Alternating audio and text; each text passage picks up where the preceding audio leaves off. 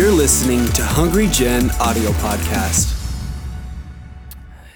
Um, this morning, I want to uh, come to the conclusion of uh, th- this series that most of you thought that uh, they will never end about rhythm of revival. They're like, Vlad got in a series and he's going to preach it till the coming of Jesus Christ. Any message he has, he'll just label as the rhythm of revival, part 28.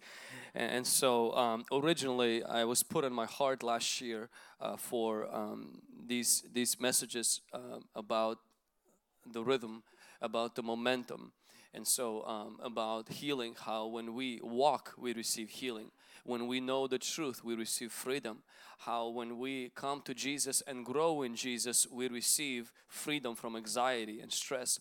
And how when we walk with our spouse, we have a process in which we see our love being revived. And then the last message is what I want to share in today. And so last Sunday, when I was preparing, I had so much stuff for the single people that I wanted to make a, uh, message just for the singles, and um, and I will do that sometime later. But for now, um, I'm going to leave the singles alone. Uh, Pastor Martin had a fantastic message a few weeks ago on do's and don'ts of dating, which would be pretty much the same thing that I would have shared. And so, um, and I have a lot of other messages on YouTube. So today I want to bring the, the series, and I believe probably it's one of the most important messages that you will hear in your life today. The problem happens with many of us is that we begin many things and then we don't bring them into completion we start many things, but we don't bring them to the finish line. We create resolutions that they don't last very long. Many of us set up goals that they don't go anywhere. And there's different reasons for that. Sometimes there are spiritual, sometimes there are very practical reasons why many goals and many things we set in our life do not become a reality. And when we acquire experiences in which we fail to reach our goals, in which we fail to reach our desired dreams, we begin to develop within us a faith that we are doomed to fail. It becomes a stronghold. And we actually, after that, begin to live a life in automatic and we no longer dream, we no longer aim for anything, and our life is no longer living, it's just existing. And today I want to help to to break that in our life and help to encourage those dreams that have died and those who maybe have stopped dreaming or believing because of so many disappointments as so many times you started and you never finished. Uh, I myself struggled before with finishing things. I would make a promise to God that I will do this and two months later I will forget about it. I would make a promise to myself that I will, you know, read this or fast this many days and I wouldn't finish it. And, you know, Jesus is a great example of that because when He was dying on the cross and things were painful, you don't see Jesus screaming, I quit. He shouted, It is finished. And then He gave up the ghost. You have to come to the point where in, even when it's hard, you don't scream, I quit but you shout, I finished it. Even if it was hard, even if it wasn't easy, even if it was costing you something, you have to develop within you a mindset of the finisher, not just the starter. Because if you start many things, you don't finish them. After a while, you'll stop starting things. You will just let life be as it is. You get married, you need to finish that. That means till death do us part. You start a reading Bible reading plan for a year, go through that. Even when you fall, even when you slack off, when you start commitment to God, you gotta go till the end. Like Apostle Paul says, I kept the faith, I finished that race. I have finished what God called me to do. Next thing that happens is you develop faith and you develop experience and a habit and a character and a habit within you that you're not just a starter but you are also a finisher. Amen. Typically, we go, and I mentioned this once, and it's worth repeating how this happens in our life. Everything starts with a desire. It starts with a desire or with a dream. Desire is something that you want. For example, you find yourself in debt and then you say, I want to be free out of credit card debt. You find yourself overweight and you say, you know what, I want to be, I want to lose weight. You maybe find yourself today addicted to certain thing and you have a desire. You say, I want to no longer smoke. I want to read the Bible once in a year. I want to develop a lifestyle of fasting. I want to change my eating habits. I want to learn God's voice and actually hear God's voice. I want to. I want to is a very powerful stage that we all have to start with. Sometimes you have to understand is that God will not deliver people. Derek Prince says this. He says God delivers those who are desperate.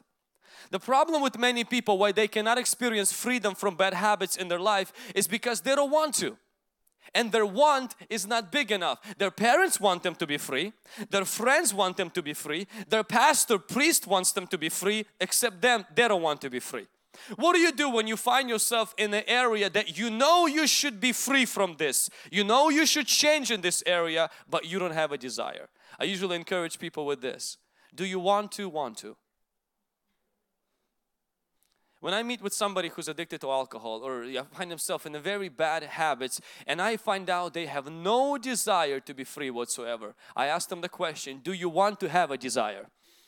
And if they can start from there, God already can do a miracle. You start with a desire. Desire has to be clear. Desire has to be a clear cut objective. It cannot be vague. It cannot be just, I just want to be more spiritual. Whatever that's supposed to mean. I just want to be closer to God. How do you measure that? You have to be very clear in what you want. When you look at this year, what do you want this year? What do you want for your family this year? What do you want for your finances this year? I remember last year I just turned 30, came from Ukraine and I gained substantial amount of weight. I didn't realize, you know, you don't realize how, you, how it gets on you it gets it just kind of grew with it and my pastor gave my wife an advice he said uh, your husband help your husband he needs to lose some weight you know and that's that's hurts you know when your own pastor doesn't see you as beautiful and I stepped on the scale and I measured my weight according to my height and everything and I realized I am two pounds away from being overweight and so then I got a clear cut goal very clear of how much pounds I want to lose it was very clear. It was not just a desire, I want to be this. It was a clear cut goal of what I wanted. The Bible says faith is substance of things. Faith is not substance of I want everything. No, things, specific, clear cut. Blind Bartimaeus came to Jesus said, Jesus, have mercy on me. Jesus says, What do you want? Mercy. He says, What do you want? Oh, uh, I want to see. He said, Okay, we can work with that. And many of us, that's exactly what we do with God. We say, God, bless me. And God says, what does that mean? Well, you know, Lord. He says, I do, but do you know what you want? God is not asking you so that He can get no. God knows your heart. God wants you to know what you want. That's why He asked Solomon, What do you want? He said, Daniel, you're a man of desire. What do you want? For example, I want very clearly, I don't want the whole world to be saved. That's, that's a desire that God has. My desire is I want to see 1,000 souls saved. That's measurable and that is a concrete, concrete clear goal. I want to see 1,000 souls being healed, 1,000 bodies being healed this year. That's what I want. I want to see 30 people in our internship this year. I want to see a movement of hundreds of kids during this summer from the Yogi Bear. That's what I want. I want to see teenagers preaching once a month in our youth service and becoming young men and women of God. That's what I want. I want our CD when it's going to be released, A Race to Deliver, to begin to impact the Christian world. That's what I want. I want and it's specific clear cut goals and this is where it starts with everything. Your faith cannot grow if you don't know what you want. Most of us have been convinced that our wants are wrong. I want to convince you that your wants are weak. God wants a desire that is strong in, within you, a burning desire. Do you want to be set free from smoking? Do you want to pay off your consumer debt? Do you want to be lose weight for example? Do you want to see your family come to Jesus Christ? What do you want? This is where you have to start with. After you figure out what you want, you go to step number two is you decide. You make a decision. You say, I will. I will. Decision is very powerful because God will honor decision. The problem with many of us why we don't like to make decisions is because we are so worried about the details and the complications that making this decision will bring into our life. what will happen if I choose to read the Bible? Where will I have the time? If I choose, you know, if I want to lose weight, you know, but what, what do I do? And we get so worked up about the details the decision will bring, not realizing when you make a decision, God releases grace to deal with details. God won't give you the grace to deal with details until you make up your mind, I will do that when Daniel went to the Babylonian kingdom and Daniel made a decision, I will not eat of the foods offered to idols. Well, he could have gotten killed for that decision, but Daniel let the worries about the details come after the decision. And it's interesting, God gave him wisdom uh, how to present his plan of not eating those foods. And not only God gave him wisdom, God gave him favor, and he got fatter from eating good foods, not skinnier. That was in old days, that was actually good. It's interesting, everybody was trying to get lighter in the Old Testament and bigger, and it seems like everything is opposite. Trends change. That's for free on the side. But the, be, the point is that when He makes a decision, God works out the details. When you make a decision, God will work out the details. When you make a decision that I'm going to pursue this, you know, like the decision that we made to go to a Toyota center, you have no idea how many times during the week I get panic attacks from Toyota Center. Seeing that how many people registered for our conference right now, even this morning when I would sit in my chair and turn on the music and close my eyes and I imagine Toyota Center and literally I have fears that nobody will come, that you won't even come.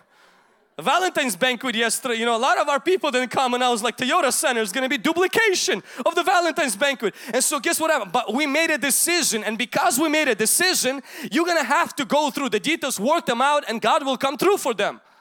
When you when I made a decision last year and when I came from the Ukraine that that's it, in this month I'm to lose 10 pounds. What am I gonna do? Am I gonna go starve myself to death? But see, right away you get ideas on how you're gonna go about it. I said, I'm gonna run every few days. I'm gonna stop eating after seven. I will drink water every day and I will cut my portions. Small little things that God will give you wisdom, but He won't give you the wisdom until you make up your mind on what you're gonna do. God is not gonna make a decision for you. You have to make a decision. Because somebody say amen. I remember fellowshipping with Anna and Mike yesterday after the banquet and and Anna came and gave her life to the Lord. Pastor Ilya was preaching one of these Sundays and Anna came and she gives her life to the Lord, surrenders her life to Jesus. And then me and Lana met with Anna afterwards and find out she, she has a boyfriend that she graciously lives with and he wants to move out of town for a job and she makes a decision right there and then. She says, I'm not moving out of town because I'm gonna stay in this church so I can get grounded. I'm like, well, your boyfriend might leave you. He's, she said, you know what? Whatever be, but I'm not leaving this town because I want to be rooted in God. It's interesting that that boyfriend that she had that was leaving out of town because of a job, he starts to come. In few weeks, he gives his life to Jesus.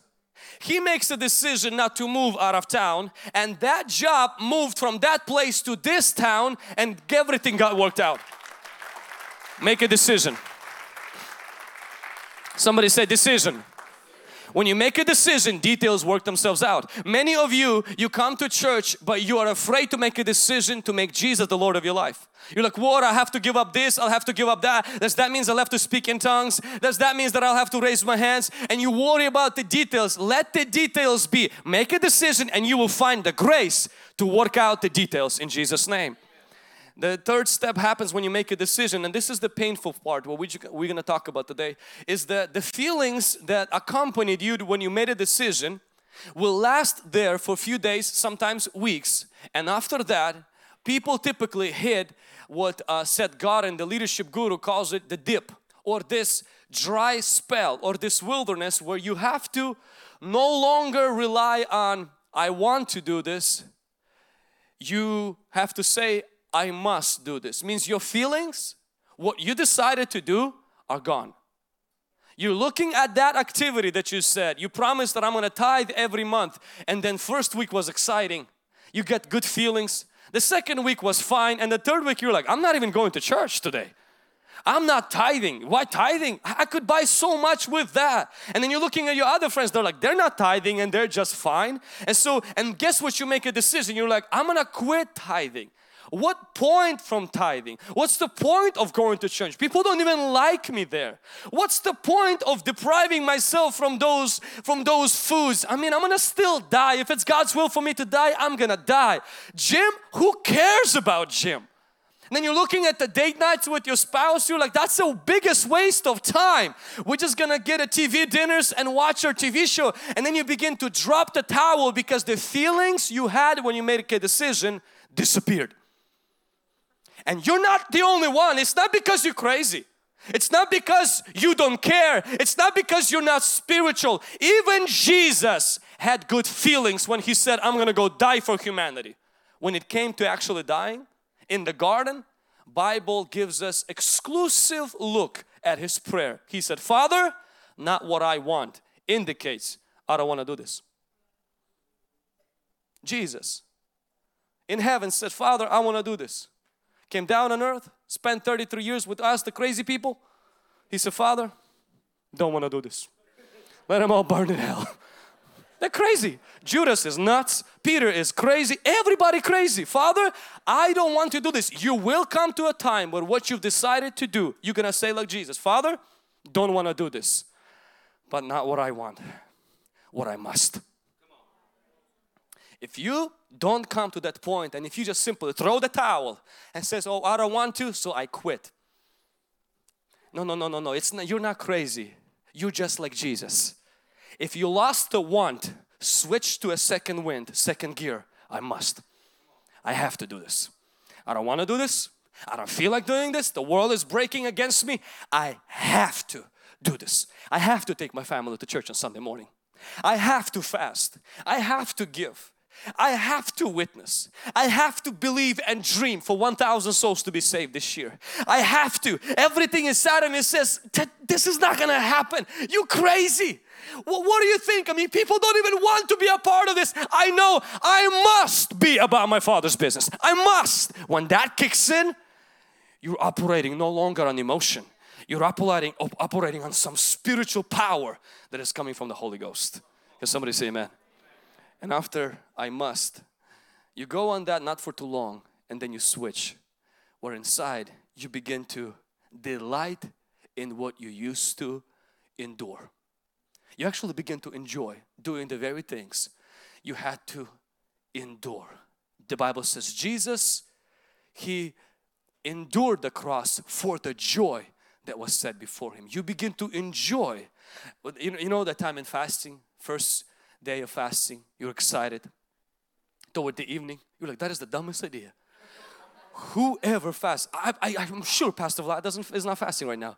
And then the next day you recognize everyone else that is spiritual in the church. They're they ain't fasting because they're posting pictures. You're like, you know what? I'm not doing this. This is not from God. God, I'm like, I'm mad. Like I was normal before I was fasting, and now I'm crazy.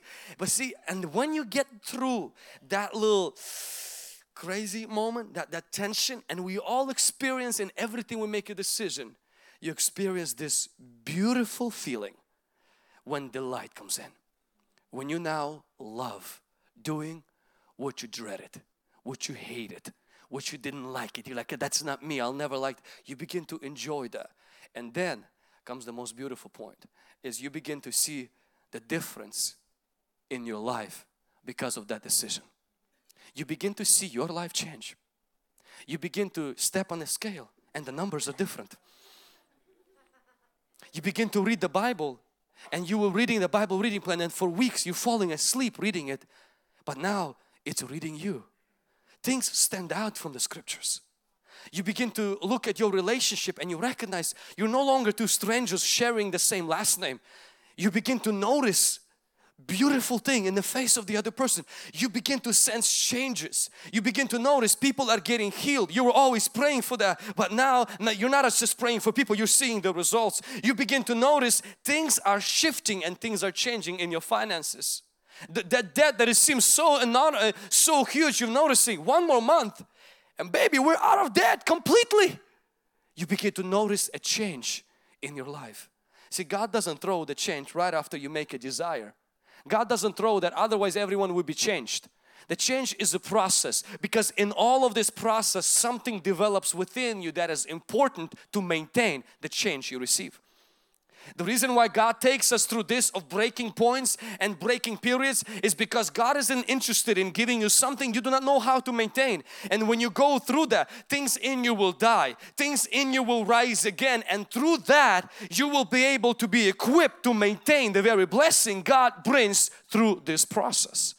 The most beautiful part, it's not where it ends, is the fact that you have destiny, meaning you leave a legacy for your children your ceiling becomes their floor. Now they only see prosperity. They see good decisions. They don't know what it's like to borrow money because you show them how to sacrifice money. They don't know how to see how people fight because you've shown love in relationship. They don't know what it's like not to read the Bible. To them, it's normal to see both parents reading the Bible. To them, it's normal. We have time during the month where we abstain from food completely. Why? Because we dedicate ourselves to God. They see that as a normal. They don't have to even fight for it. It's already injected as a generational blessing. That's why God told to Abraham, He says, What I'm teaching you, it's not just for you, it's for your children and your grandchildren. So you will pass that on to generations yet unborn. But I want to talk about the point that, that really kills all of us. And that's point number three. It's when we make a decision or we made a promise to God, we made a promise to one another, and then afterwards we hit this season where the feelings, have faded away. And on the opposite we feel so convinced we should give that up. Or maybe we've been doing it for some time and there is no sign of changing. Things are actually only getting worse. And you feel like if you would just quit things will get better. There's a picture of you guys probably saw the picture of two people digging a tunnel in under the ground. And in that picture one person quits right before having the breakthrough and the other person keeps plowing. That's us in January and that's us in February when it comes to fitness. For many of us this is a beautiful picture. I want to teach you something this morning. When you discipline yourself, when you believe, when you have that dream, when you have that goal, put like a stamp, postage stamp on the letter. It sticks to the letter until that letter comes to its destination. If somebody rips off the postage stamp from the letter, the letter gets lost. There are people in this room, you're lost. And it's not because you're in sin, it's because the postage stamp means God's stamp on your life, God's desire for you, God's dream for you, God's goal for you You've allowed circumstances, your bad habits to rip that out of the envelope of your destiny. And today you're just cruising around, you're not reaching no longer your destiny. You're circling around and you're not gonna arrive on accident until the Holy Spirit in this service puts that stamp postage again on your letter and says, listen, stick to this until it arrives at the desired destination.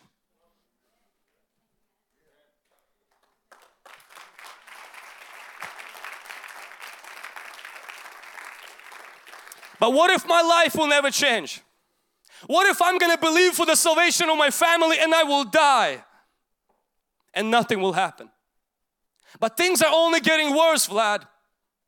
Joseph had a moment where things were getting bad, really bad, really bad, really bad, and then they got so bad that it seems like it can't get worse than this. And Joseph kept doing the right thing. He kept doing the right thing. He kept doing the right thing and he kept doing the right thing. He translates the dreams for other people until one night and there came a tipping point in the spiritual world where the Pharaoh gets a dream and everything was positioned and Joseph gets invited. And see Joseph had small little breakthroughs but he would have a one step forward three steps backwards. And that's how his life was always. For years for decades it's been like this. But this time he steps into the Pharaoh's court to translate the dreams. And he doesn't just take a step forward and then takes three steps backwards. He takes a step forward another step forward another step forward. And from that point on Joseph never went back to his past. I believe in spiritual world there is tipping points where you have been faithful. You have been faithful. You prayed you prayed. You saw a little change but nothing dramatic. And there comes a tipping point where things shift. And once they shift they never ever go back. Hallelujah.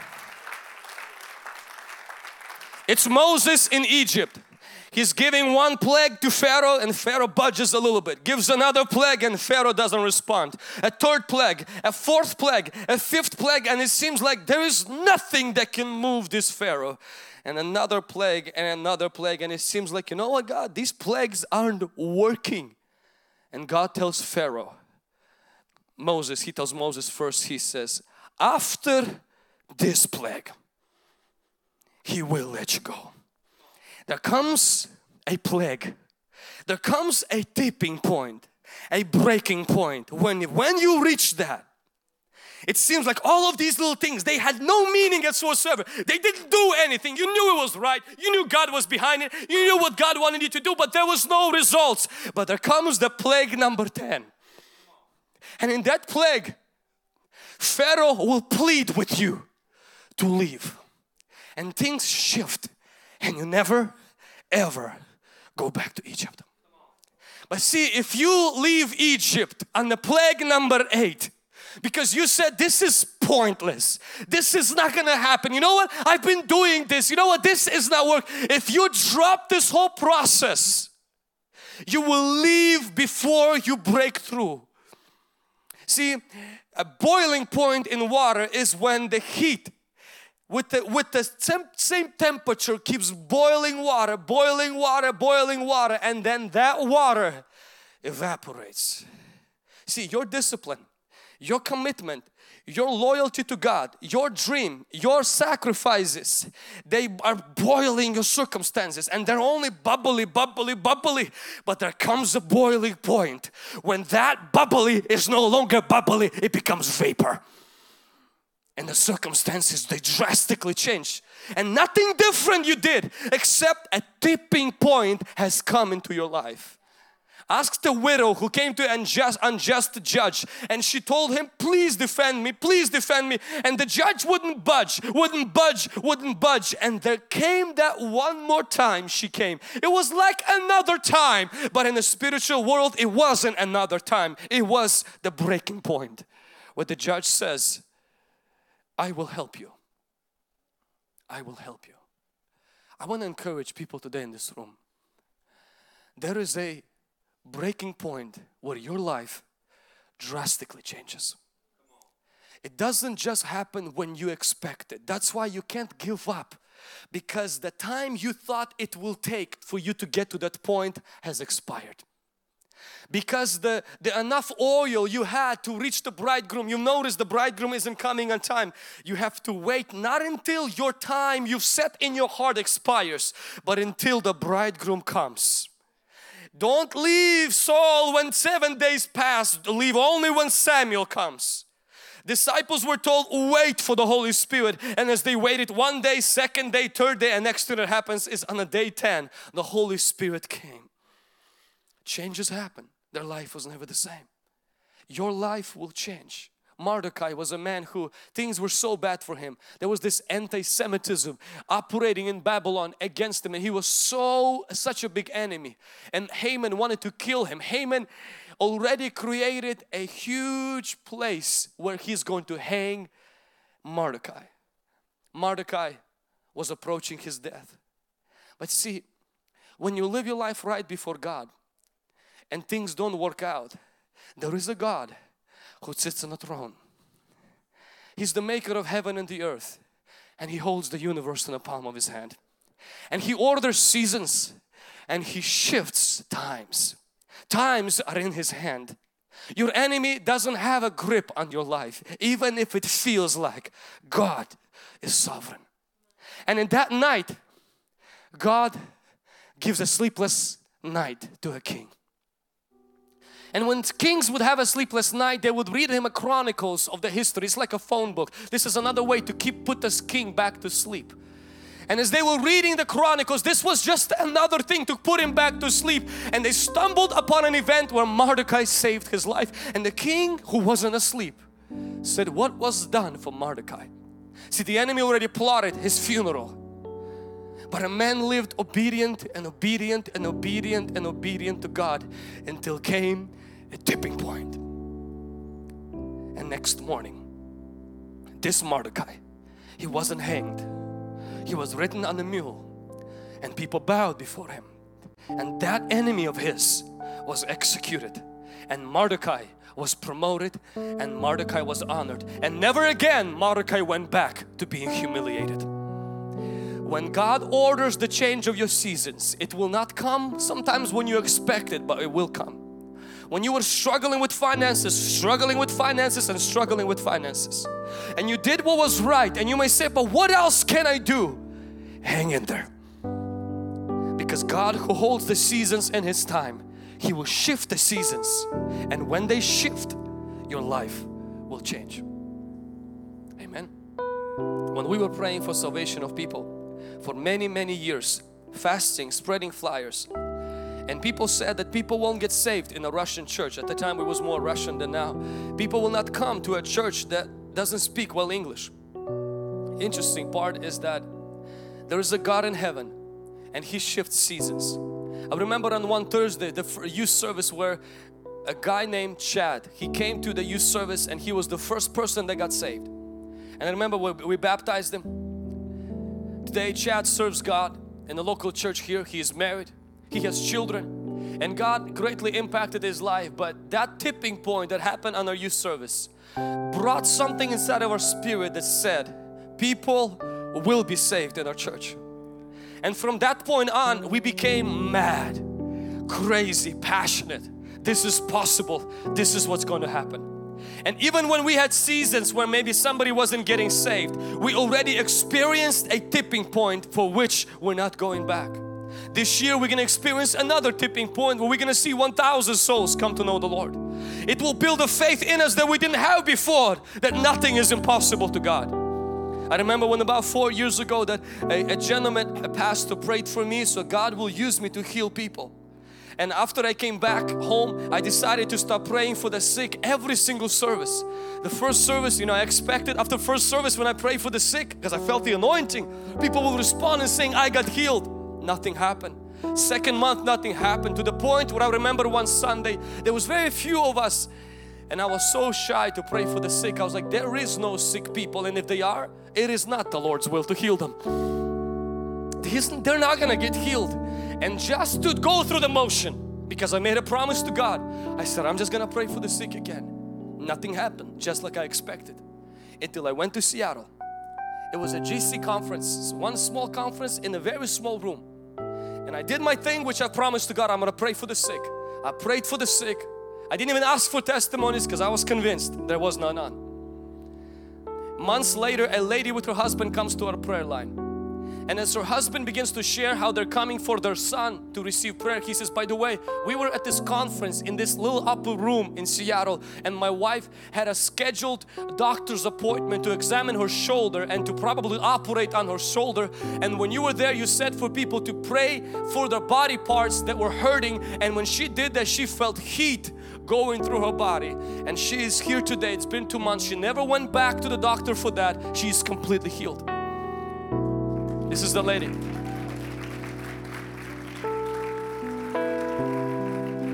This was the tipping point for me. From that point on I realized God is gonna use me to heal people. Even when we had months where I didn't see testimonies, but that tipping point, I in my mind recognized my life is no longer a life where healings don't happen, period. Things shifted and they even happened where last week I was in California start praying for, for the viewers and, and and God gave me just a picture of what's going to happen and a lady was supposed to come today from Spokane but something happened where she received complete healing over the live stream. People start coming right after that service, even in the studio, testifying that God healed them. And every time I pray, I see God heals people. Why? Because a season shifted. It wasn't anything particular. It wasn't in any special prayer. It's just when you do the right thing, you boil the water till the point where the water turns into vapor and your season changes. That's why I want to encourage you. Maybe today you are like Moses, you're keeping your hands up and your hands are tired. Maybe your faith is tired. Maybe even this message provokes you because you're like, Vlad, I already gave up and Lazarus stinks. And you're coming and you want to raise him up. I'm coming like Aaron and Hur. I want to lift your hands. I want to hold your hand so that your hand will see complete victory over the Amalek in your life.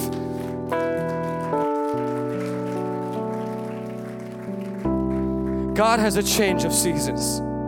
God has a change of seasons in your finances. God has a change of seasons in your health. God has a change of seasons in your emotional life, in your spiritual life. Some of you, you just gave up too soon. You quit too early. You ripped the stamp out of the letter and the letter is going nowhere right now and you're thinking you're just cruising through life. You are mad at yourself because you know there is more to life than what you're doing today. I want to bring hope inside of you today through the Holy Spirit and tell you, rise up and tell you, you can do it through the grace of God. If you quit something that you know God called you to keep doing, pick that up today. Pick that up today because there is great reward in your faith. Don't quit too early. Don't give up too soon. In Jesus' name. Amen. In the conclusion, the the first point that I wanted you to make how to maintain in this season your environment is very important meaning when you go through that and it's very hard protect your environment when you protect your environment your environment will protect your faith. Many people do not understand but creating an environment during the time when you're believing for something from God is more important than actually your faith because your environment will guard your faith when your faith is at its weakest. Environment is church. Environment is at home, put some podcasts, put some messages, put some spiritual food around you when your faith is on life support. Make sure you feed that faith. Protect your environment. Bananas cannot grow in Alaska for one reason because of environment. There are certain things cannot survive and many times when our faith hits the weakest and you're literally it's, it's going on its last limp what could help you get through that is if you force yourself to be in an environment that sustains your faith instead of ruins it. Amen. The, the second thing is you have to keep your focus in the midst of distractions. Keep your focus in the midst of distractions. The way Elisha received the anointing from Elijah, actually, he was receiving his spirit, means he wanted to receive what was inside of Elijah. And Elijah gave him a challenge. He says, And when you see me taken, you will have what you ask for. Meaning if you want to have a different spirit inside, if you want to be a different man, Elisha, that's really hard, but I'm giving you a challenge. When you see me taken, I mean, how hard is it to see somebody being taken? I mean, we watched the Taken movie, right? It's not very hard to see somebody being taken. Except there's problem. They're walking together and the chariot of fire comes in between them. Now, when a chariot walks in between you and the chariot of fire you get your eyes off the prize which is Elijah and you start watching a flaming exciting chariot. And that was the temptation. I saw that today during prayer as they were fixing the chandelier during morning prayer how many people's eyes people just stop praying.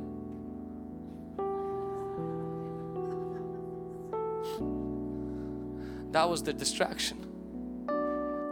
That means have moments throughout the day in your life that doesn't mean you can have to be focused 24 7 only on your goal. That's not possible. You're gonna have to be focused on other things. But focus on your goal when you spend time with God. Focus on Jesus when you spend time with God. During that time, when you have the time with the Lord, focus on what the Lord wants to do through you. During that time, focus. Throughout the day, you will be distracted with other things, but during your time with the Lord, focus on your dream. Literally, laser focus. Successful man is an average man focused. Jesus says narrow way leads to life. Meaning when you focus your life, when you spend time with Him, you revive those dreams and they become alive throughout the day. How I do that practically is that in my time with the Lord, I try to have music that really ministers to my emotion. I close my eyes and I imagine all of those seven things this year I'm believing for. I imagine them and I create a live image I tried to create a live image of people walking into the Toyota Center during the Race to Deliver conference and lifting their hands. I create a live image of that room being completely packed with 30 kids. I create a live image of kids running around, playing, laughing during the summer in the gym. I create a live image of Zaki, Eric, Angela and others rising up and speaking words of healing. I create a live image of the Holy Spirit moving and creating miracles in people's lives and I create sometimes it takes two three minutes. I keep that image alive there. It quickens my emotions. I want to pray for something else. When you do that every few times a week something inside of you changes. Your spirit changes because you were focused on that. And lastly keep hitting the ground until you break through. Don't quit when you get tired. The way Elisha transferred his mantle to a, to a king is he gave him a test. He says, if you keep hitting, you are going to win.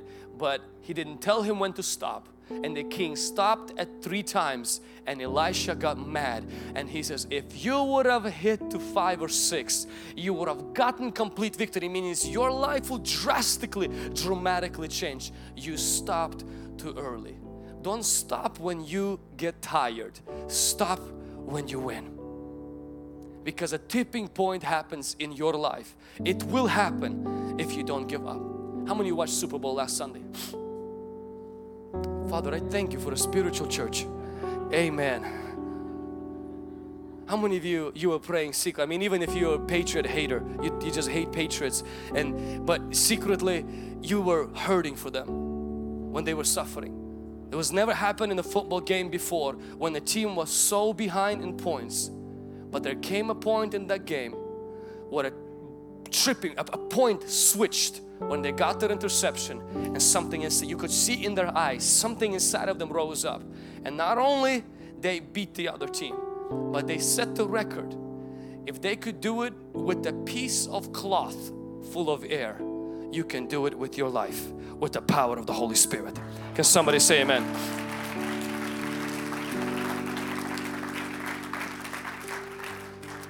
I want us to believe for miracles today. I want us to pray for miracles today. Something that two weeks ago when I went for my prayer time, I felt in my heart to start praying for bizarre miracles in our church. Unexplainable things like missing stuff to begin to reappear again. Supernatural loss of weight. Supernatural growth of hair. Supernatural dental work by the Holy Spirit where God will cause money to appear in your account for no reason. If He could do it in the mouth of the fish, He can do it in the Giza checkings account. For God to supernaturally begin to take away the debts, you may say that just that just can't happen. With the God who has access to everything, He can begin to shift things. And I believe today we're gonna take time to pray for that in Jesus' name. We're gonna also pray today, but God's gonna be healing people who have asthma, bronchitis, or shortness of breath people either who watching live or even here we're gonna agree that the Holy Spirit will do miracles in this place. Why? Because we are his children. Why? Because we are people of faith. Why? Because the spirit of the living God who raised Christ from the dead lives inside of you and he lives inside of me. Can somebody say amen? I believe somebody here today you gave up and you came to the service not for the service you came for some other reason. But even during this time right now God supernatural will lift your weak hands that have been weakened and you will receive complete victory over the Amalek in your life. In Jesus name. Church I want you to rise. Thanks for listening to this week's message from Hungry Generation. Stay connected with us on Facebook Instagram Twitter and Snapchat by using at Hungry Gen. Stay blessed and we'll see you next week